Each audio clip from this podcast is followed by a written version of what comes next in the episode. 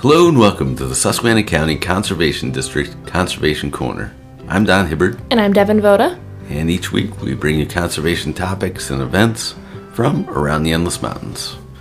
Well, do you know what this month is? Wetlands Month. Yeah, it's uh, American Wetlands Month. So we wanted to cover just some, you know, basic facts and uh, some benefits of wetlands. Because oftentimes people think of wetlands as wastelands Yep. or mosquito pools, you know, so on and so forth.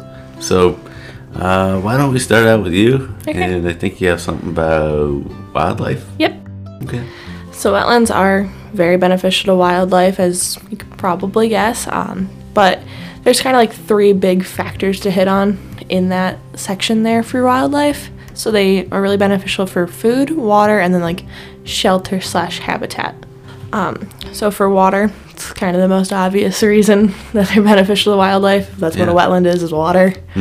Um, but so it does provide drinking water to all forms of wildlife. A lot of wildlife will come find the wetlands to drink out of. Um, it's also a good place to cool down during the summer. They might take a small dip in the water if they need to. Um, and then most importantly, the water is habitat for a lot of the different animals that live in the general area for wetlands. Different fish, different um, migratory birds, and different things like that. Yeah, I think, um, well, DEP considers, you know, so there's um, naturally reproducing trout and then any wetlands associated with those waters. Uh, the wetlands are considered exceptional value because they're a nursery for Yep. the trout. Uh, next topic under the wildlife section is that they're beneficial for food purposes, meaning that there's a large variety of animals. Those animals can act as food for other animals as well. So you know, like your fish, your insects, even frogs can be food for other animals. And then there's Yeah, grocery store. yeah, I actually did see that online that it was compared to nature's supermarket. Okay. Um, um, and then of course like the grasses and like algae and those different things also serve as food that grow in the wetlands. And the final point to hit on is the shelter slash habitat. So all the diversity that's in wetlands, um, different animals like fish, duck, birds, insects, they all heavily rely on the wetlands for different habitats for different times of year, like migratory birds. When they come through, they'll land on the wetlands, and a lot of times that's where they end up nesting for the year, having their clutch of however many babies they're gonna have. Yeah. Uh, like we talked, trout reproduce there. It's a nursery for them. And frogs, all different kinds of animals kind of live there and end up using it for different purposes. So Yeah, so it's a really great habitat. I mean, if you walk by a wetland, the sounds you hear, Yep. the sights you see, it's just always a, a good time. yeah, Um, so I wanted to cover the fact that wetlands they slow down stormwater. okay, Really, you can think of wetlands as a, a natural sponge of sorts. And um, to even expand on that more and give you a, a good image in your mind, they're kind of like natural tubs too. So if you have a lot of rain, like we did earlier in the week, you know those depressions, they really they expand, they fill up. Whereas if the whole area was paved or the stream was straight lined, you know all that water will go downstream quick. Mm-hmm. Um, it would knock out infrastructure like your bridges and roads and any houses in the way. Mm-hmm. So it's really an asset to have those wetlands in place mm-hmm. because they, they tend to soak up that storm water, let it also spread out, yep, and then slowly infiltrate after the storm's done. Just want to mention that one. It's one that we don't think of too often. My other benefit that I kind of wanted to bring up is more for us humans and our free time, what fun we have in the wetlands, our recreational benefits. Um, so a lot of people think of wetlands for recreation purposes for hunting, like duck hunting, goose hunting, that kind of thing, or even fishing. Uh, catch your fish in there. Um, people do use the wetlands to trap as well, a lot of like beavers, muskrats, those kind of things that people think of as pests out there. So um, we've covered beavers before. Yeah. And then they also make good spots to go hiking. Um, if you can find a dry spot through, or if you're not afraid to get a little wet during your hike. Um, like we talked about, they're very beautiful areas a lot of times. They are. Yeah. I, I enjoy kayaking. Yep, and that's the other point. Like you can go to boating. see, yeah. Um, you get to see dragonflies and damselflies. Just a whole multitude of flora. So like all all different types of wetland flowers. Yeah. And then, of course, the animals that you mentioned Yeah. turtles, mm-hmm. Oh, sunning themselves on Yep. down log, that type of thing. So, And then also like a fan favorite for wetlands is bird watching. yeah. So lots of different birds come and rest in wetlands and everything else and hear a lot of beautiful songbirds in the wetlands too. Which ties in well with our event today, Okay. by the way. So, uh, I also wanted to cover water quality. So, Okay. I mentioned when I was talking about stormwater, uh, I mentioned that that water infiltrates into the ground after the storm has passed. Um, but to even expand on that more, um, so you're going to get a lot of sediment entering the wetlands in a storm event. Uh, so that sediment is trapped in the wetlands.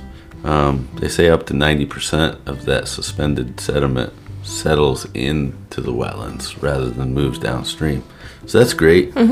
And uh, nutrient removal as well, and chemical detoxification. Okay. So I'll get into nutrient removal first. So you're familiar with, of course, nitrogen and phosphorus, mm-hmm. potassium, even. Those are the things that really make plants go Yeah. crazy. You know, mm-hmm. Those are- that's the ones that we want to add to our gardens, that type of mm-hmm. thing, to our crop fields. Uh, but the problem is, some of those run off from the ag fields and they enter the waterways, and that means algal blooms, you know, and downstream it causes a lot of problems. Even as we get to the ocean, they found out that wetlands are great at taking some of those excess nutrients up, and they've even found that particular plants are really good at it. Okay. So we're talking willow, water hyacinth, um, even cattails. All these are great at removing that those excess nutrients.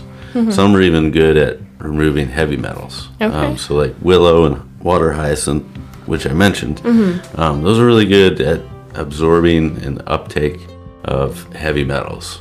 People actually plant them for that. Okay. Um, you say you get a, you know, a, a plant that was producing heavy metals or a byproduct of heavy metals, and it's going into an adjacent wetland. Um, to remediate that, they're planting these particular plants, Okay. Which are really good at taking up the heavy metals and breaking them down a lot cheaper than doing it physically. Mm-hmm. You know, spending money on the construction and the whole remediation process you'd have to go through. And these plants are doing it for free. So. Yeah. And they're pretty to look at. Yeah, yep. So I think it's pretty amazing that they have that ability to do mm, that. That is cool.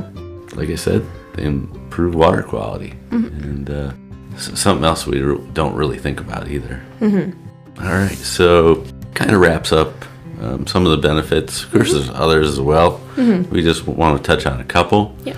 We don't have a joke this week. No. We don't have a fun fact. No. All right. Well, I did bring along some wetland news. Okay. This is kind of older news. I thought it tied in well. I mentioned that wetlands are good at trapping things. Mm-hmm. Sometimes they're good at trapping big things. Okay. Uh, so the year was 1983, and we're talking about a county right next to us, Bradford County, Okay. which you live in, I do. just on the border there. Uh, and so construction crews were dredging a lake, which was most likely a wetland at one time. Okay. And what they found in Spring Lake was none other than an animal that lived probably thousands of years ago. Okay.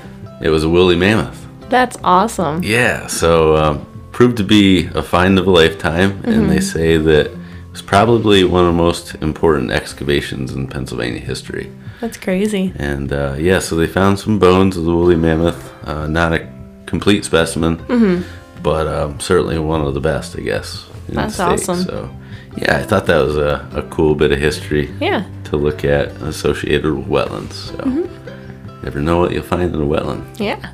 All right, and then we also have an event coming up here. It's over at Salt Spring State Park. Uh, Saturday, May 13th at 8 a.m., they have their annual Spring Bird Walk.